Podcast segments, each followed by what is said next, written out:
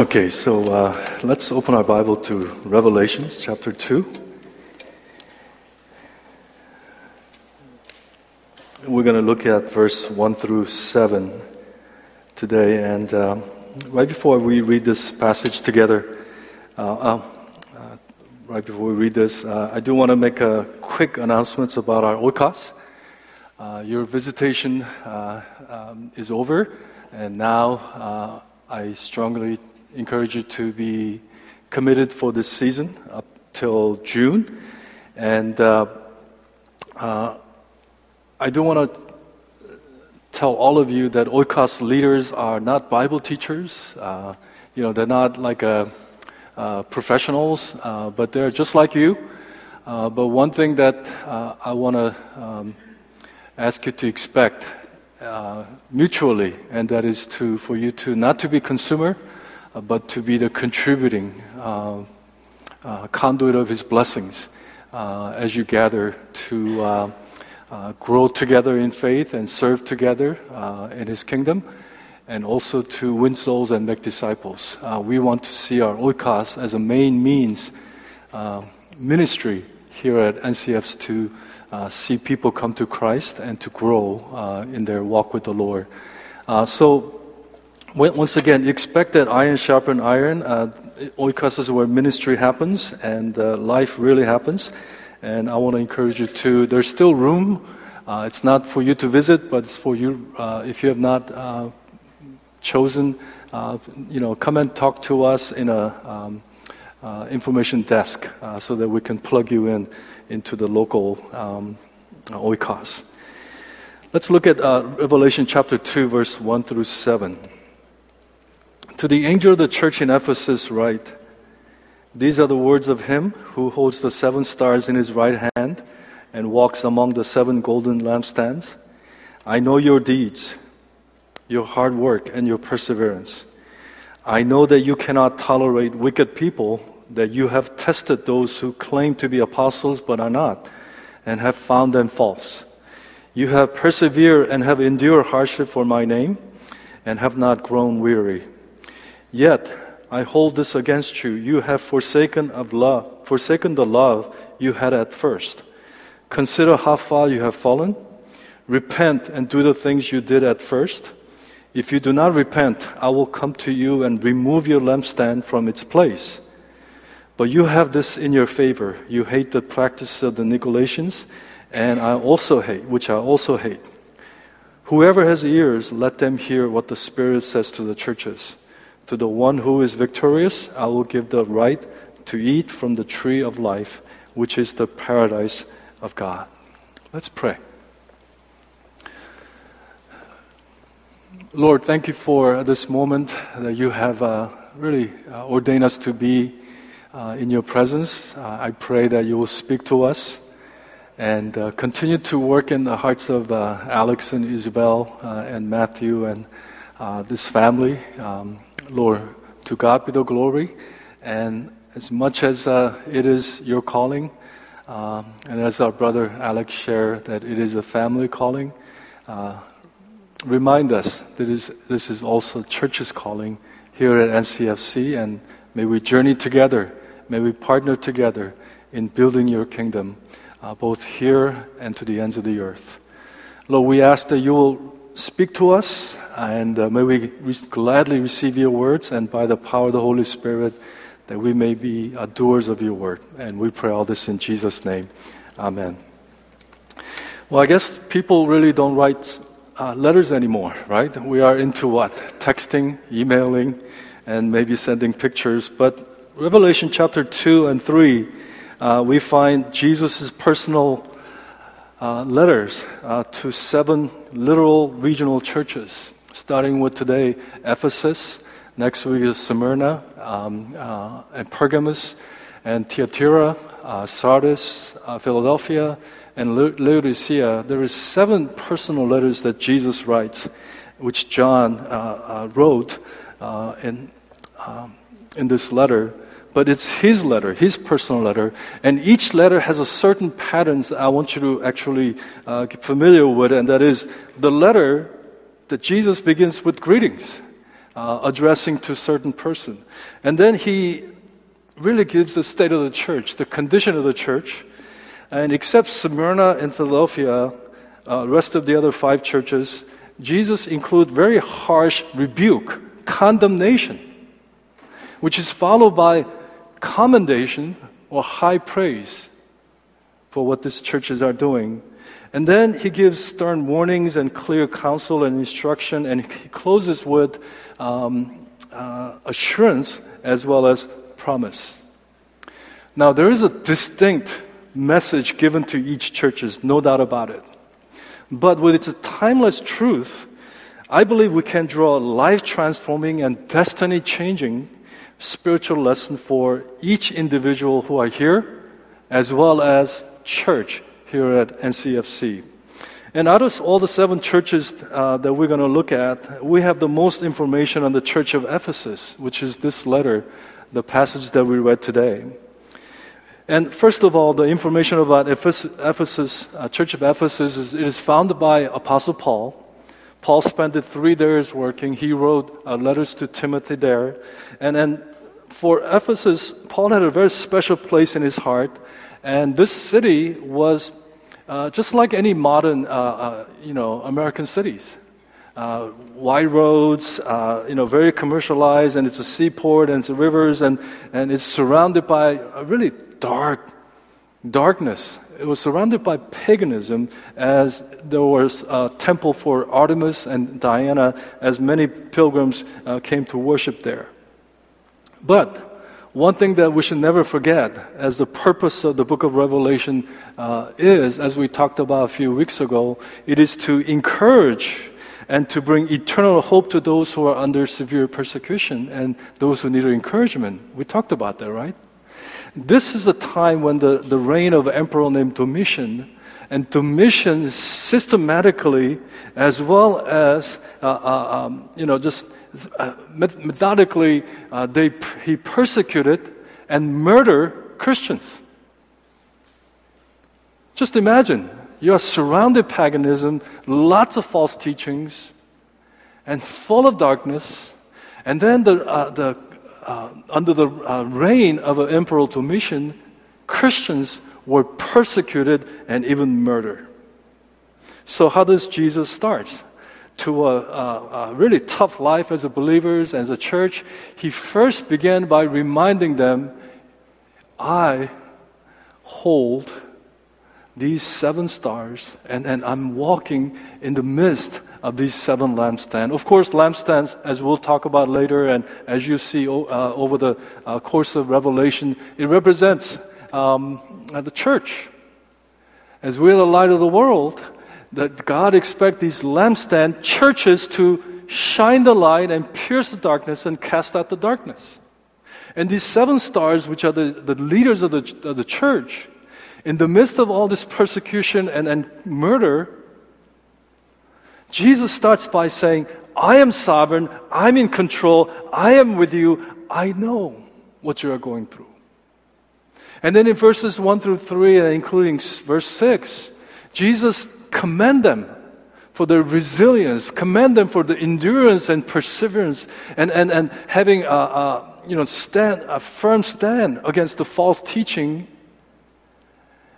and refusing to yield to the heretics like the Nicolaitans. They did not compromise with the evildoers, and they did not compromise with the evil all around them. That they're doing a good job. And Jesus is giving really high praise and high commendation for the Church of Ephesus. But, as you see in verse 4, this once vibrant and strong church is now backslidden. Jesus said in verse 4, yet I hold this against you, you have forsaken your first love. Verse 5, he said, you have totally, completely fallen off. In other words, one strong church, now they're backslidden. Now they're going through the religious motions. Once they were passionate, enthusiastic, joyful, full of love, but now They're just going through cold, mechanical, a game called religion. It's all head and it's all hands, but there is no heart. Jesus said, you did this so well, but you have fallen off. You have forsaken the first love. I want you to turn to your neighbor and say, do you know what first love is? Go ahead. Do you know what first love is? You know, I think when it comes to word love, this is the most overused, misunderstood, and abused word. Obviously, their first love, the Ephesian church's first love, was Jesus Christ. In other words, there was no one, absolutely nothing besides or above Jesus Christ. It was Jesus alone. It's a first love. Let me explain about my first love, and it's not with my wife, Susan. I know we think about romance, but you cannot define the true definition of love apart from God, as God is love. My first love is not Susan. My first love, true love, is God, as He first loved me, as He demonstrated His love for me on the cross. And you know how I show my first love to God? I love to come to church. I had a childlike faith. I loved praying. I loved learning. I was thirsty. I was hungry. You know what? I went to a place called Flushing, Queens, and there's a lot of apartments. I went with the track, and I kind of hit all the Kims and Lees and Parks. And the door opens. I went up and knocked on their door. And there are many times the door was slammed on my face. I looked at the mountain of trouble, and I saw it as a hills.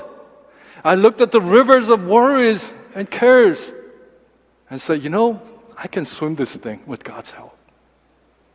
That's my first love. I looked at the stumbling block in my life. I saw them as stepping stone that proves the faithfulness and the power of God. That's my first love.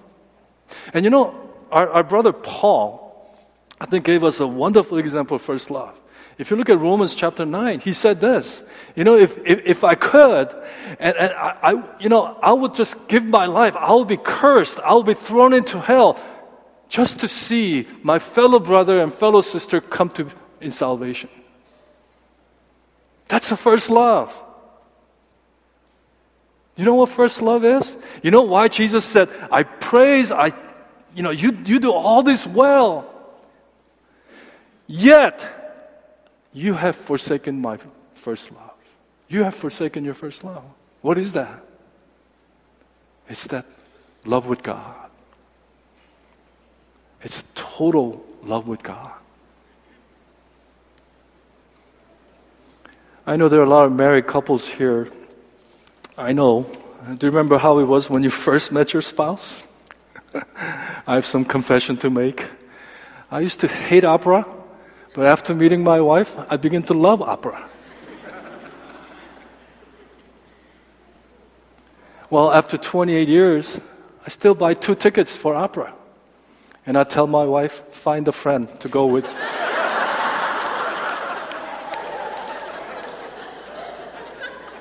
You know, when we were dating, you know, I'm sure, I'm speaking for myself, I can't wait to spend time with my wife. But now, okay, I'll just stop there.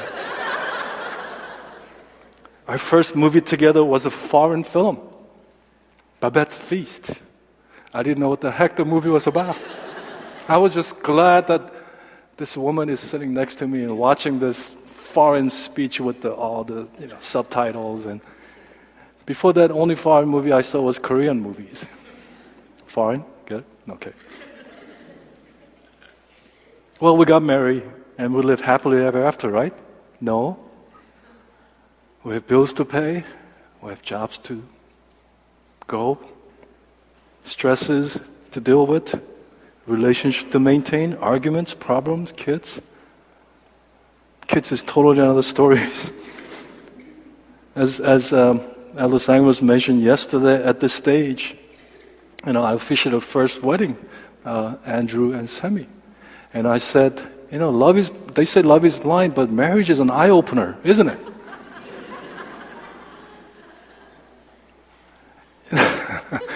It's truly open your eyes. And I have to say, love doesn't die suddenly. And you know this, divorce happens. It doesn't happen overnight. Slowly, slowly people drift apart into the danger zone. And then you say, I want a divorce. You know, in the book of Judges, we read about Samson, and scripture says Samson was man of God. From the birth, even before the birth, God chosen, and all the way into manhood. It says, you know, he began the day with God. He lived for God. Everything was God until he began to dabble, until he be totally enmeshed with sin. And one of the saddest verses that you see is found in Judges 16:20, where it says, the Lord had departed from Samson. It didn't happen overnight. And you know what? The sad thing is, Samson didn't even know that the Lord had departed him. It happened to King Saul. This is how people become unfaithful to their spouse and unfaithful to God. As Jesus said in Matthew 24, because of the increase of wickedness, the love of most will grow cold. It's a gradual thing. It's a gradual thing. You don't lose your first love, in this case with Jesus, overnight. Have you forsaken your first love? Have you put something else ahead of Jesus, besides Jesus? Whatever happened to your enthusiasm and fervor and passion and love for Jesus Christ that you once had? Where is your first love? You know, out of all seven churches, every time I come to this Revelation 2 and 3, I wonder if Jesus was to write a letter to me personally. And let me say this to you because it's very common. If he were to write a letter to NCFC, I think it will be this letter. Church to Ephesus. Yeah, you know, I wasn't here. But looking back, man, NCFC for 26 years has been a great church. Praise God. There were many things. Great sermons were preached. Many breakthroughs happened. Many people came to know the Lord. And the building that we are sitting and standing here, it was all because of passion, heart, a lot of heads and hands too. Many things happened. People came in drove to prayer meeting. People came in drove to serve. People came in drove to listen and worship.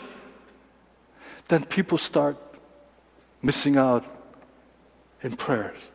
People start missing out in Oikos. People start missing out in serving. People start fudging on giving.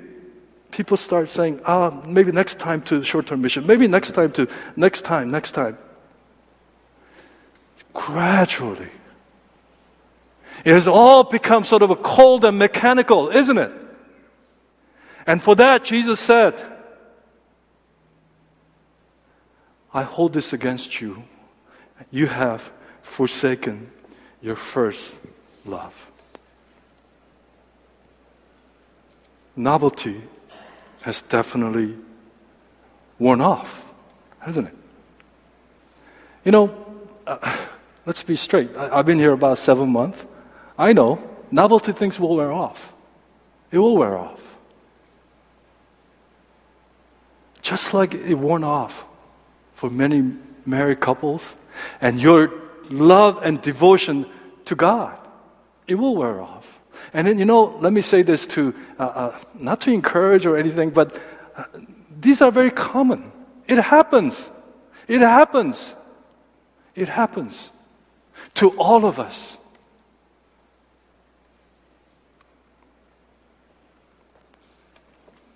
But I don't want you to just think about the glory days in the past, because the past is past and we need to move forward. Is there more people to reach with good news of Jesus Christ? Yes, there are.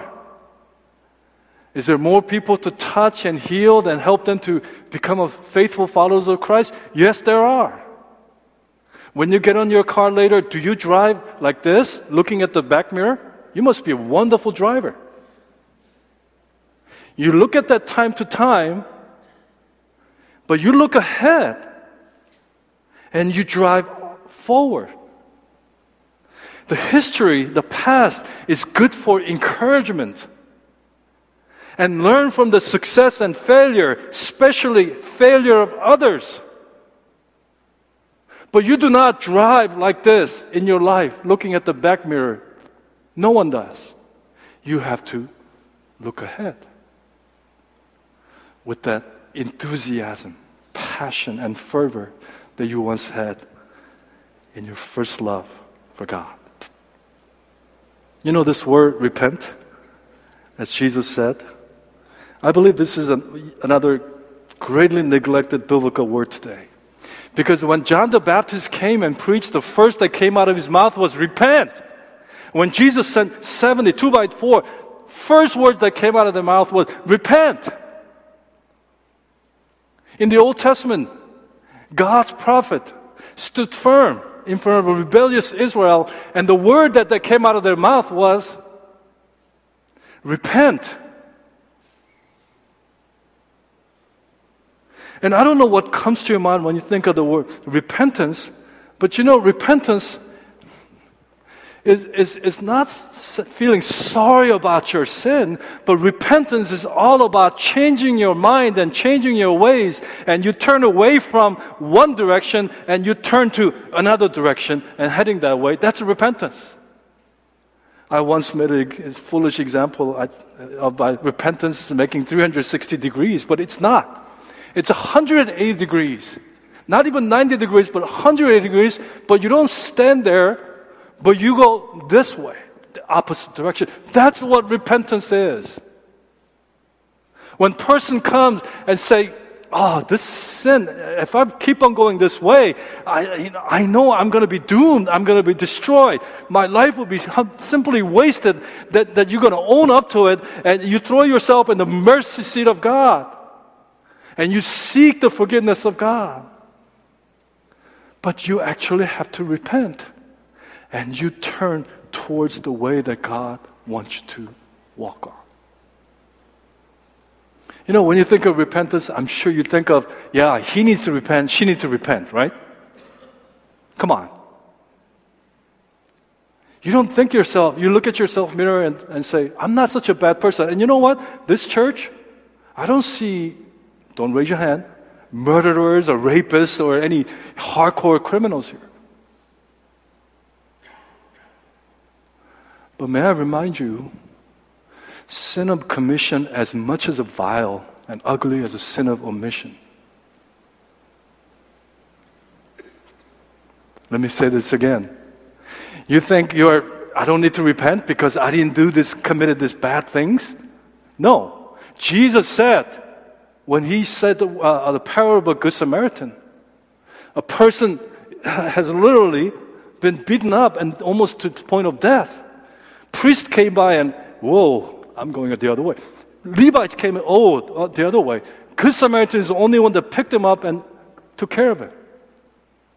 Did priest, Levites, sinned against God? Why is it so hesitant to say yes? It's because they have a wonderful title of pastor and the missionaries or elders or deacons? Did they sin against God? Yes, they did. They didn't do what is the right thing to do. James, Jesus' brother talks about it in the book of James, right? You know what good to do, what right thing to do, but you don't do it, that's a sin. And we think of sin and repentance in a way that when we do something bad, I didn't commit adultery. I didn't, kill anybody. I'm not doing any drugs. Therefore, I don't need. He needs to repent. She needs to repent. They need to repent. No. Look at yourself in a mirror. What are the areas that you are purposefully not doing what God is telling you to do? That's equally sin, and you need to repent. Don't get this wrong. Repentance is a beautiful word. Because as you come before God in humility and tears and own up to your sins, God will begin to what? Heal, restore, and renew, and revive.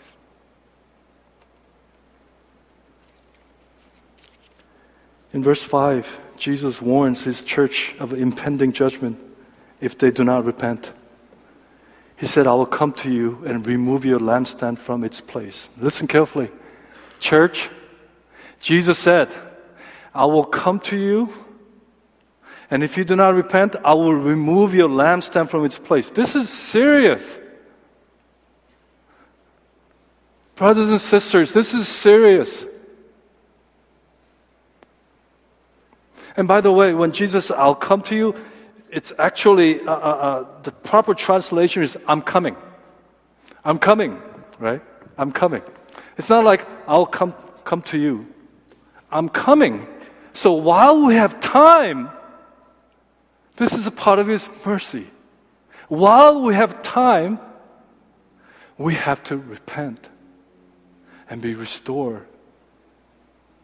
That losing Jesus said, what good is it if you salt lose saltiness? And this is what we're talking about here. What good is it if we have a lampstand of NCFC here in Germantown if there's nothing, not even flicker of light?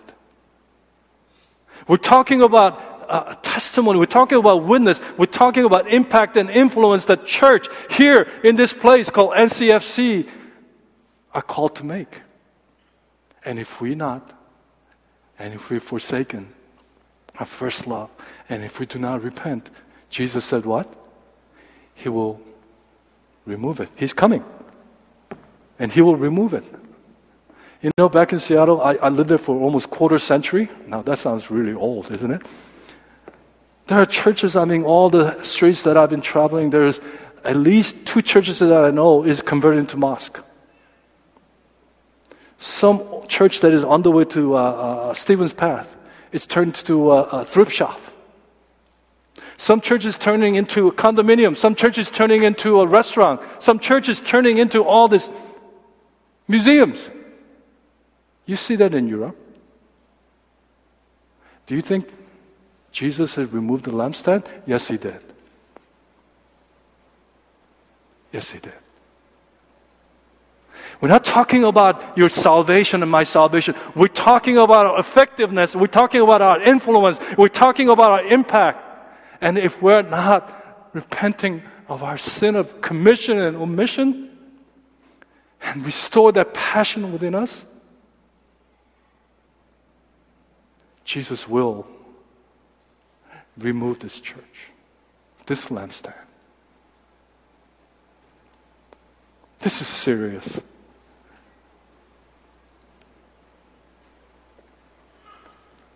In the Old Testament, God removed the nation of Israel as a lampstand for God as they went under the slavery and bondage because of their rebelliousness, right? And it's going to happen. I want you to hear this warning while we have time. And let your witness and let your impact be demonstrated and visible. Because, as I said, Paul, his first love was all about God and all about his fellow men and women. This is how your first love, my first love, has to play out. You can say, I love you, God, I love you, God, I love you, Jesus, until He comes right in front of your face. But if you do not show care and love to one another, as Jesus said, I give you a new commandment, love one another as I have loved you. That's the testimony. That's the witness.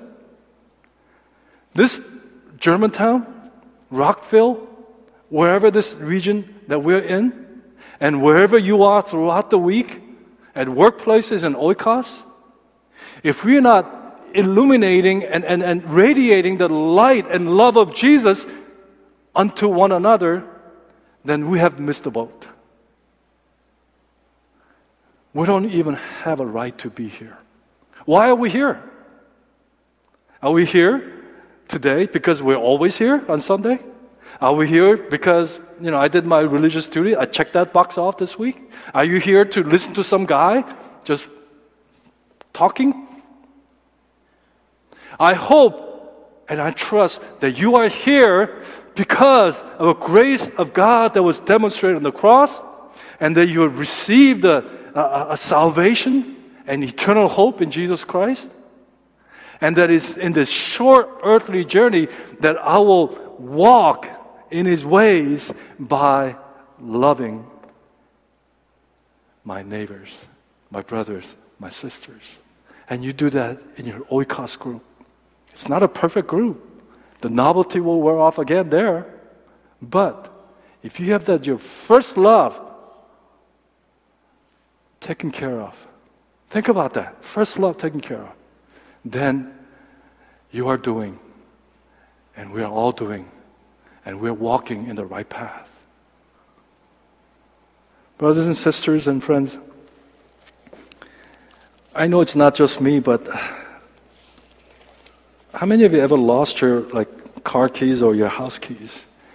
And the reason I say that is because I know exactly where you or I can find it. The answer is, it's where you left them. Did I speak the truth?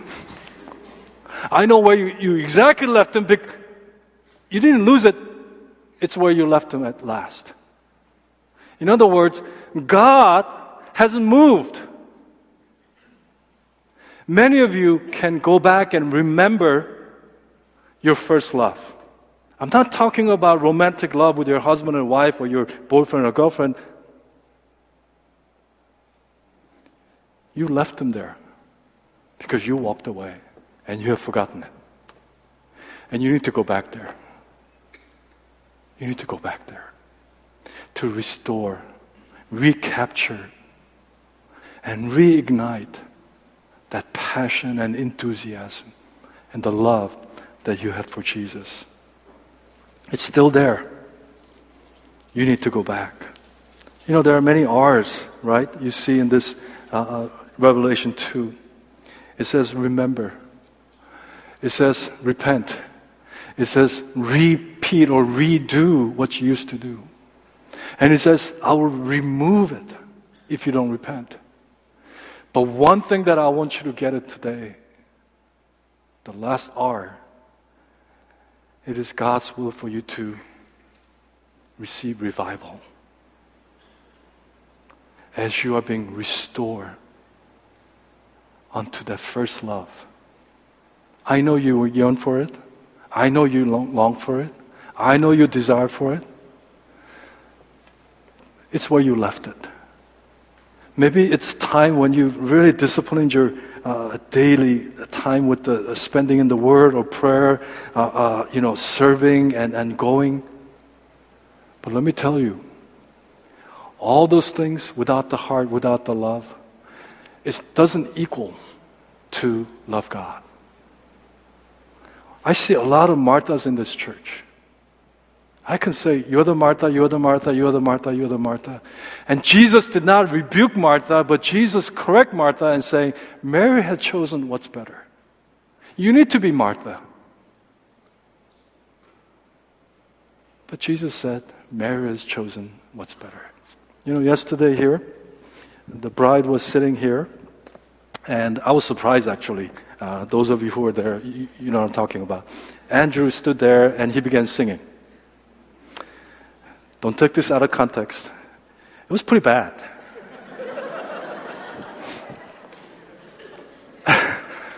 This pop song or hip song, He was saying, all of you, all of me, whatever. I think it was that song.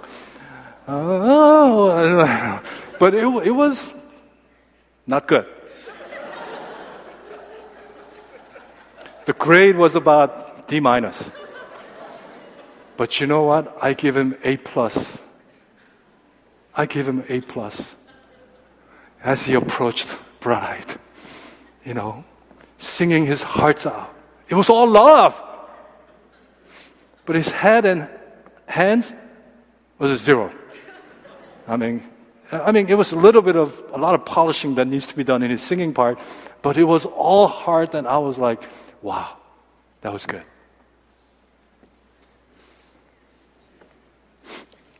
As I invite our worship team,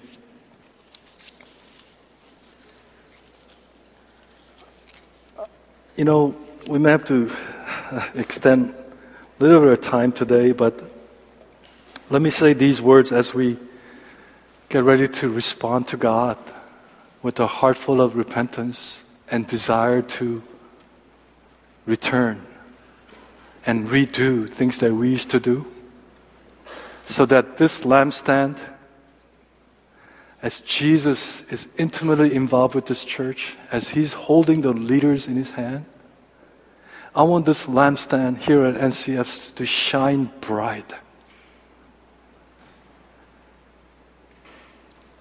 That their love for God, their first love, is just passionate, enthusiastic, fervor, fresh, like daily manna. I want this to be, keep it every day fresh. And I know many of you are coming back to your first love. Then there are those who have left the first love. Well, you know what you need to do. Keep coming back. You know what you need to do? You need to repent. Don't look at other people and say, he needs to repent and she needs to repent. I know what they're doing. It's not your job. Stop that. Stop it. When you stand before God, you're going to stand alone. And you have to answer. And you have to be judged according to your deeds and your hearts.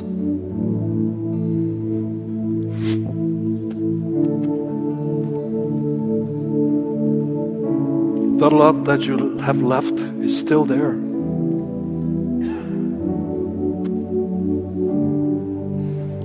Remember, repent, redo the things that you used to do, regain, rekindle that first love, and let the revival come to you and to your household and to your Oikos and to this church. And when Jesus writes a personal letter to you and to our church, I hope and I pray that he will give all high marks. Not this painful, very harsh rebuke. You have fallen off. All your heads, all your hands, doesn't matter. What about the love? What happened to that love?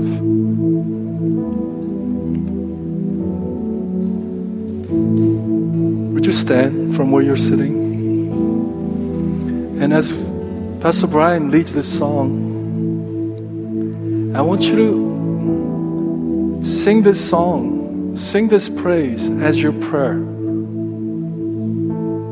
as your repentance.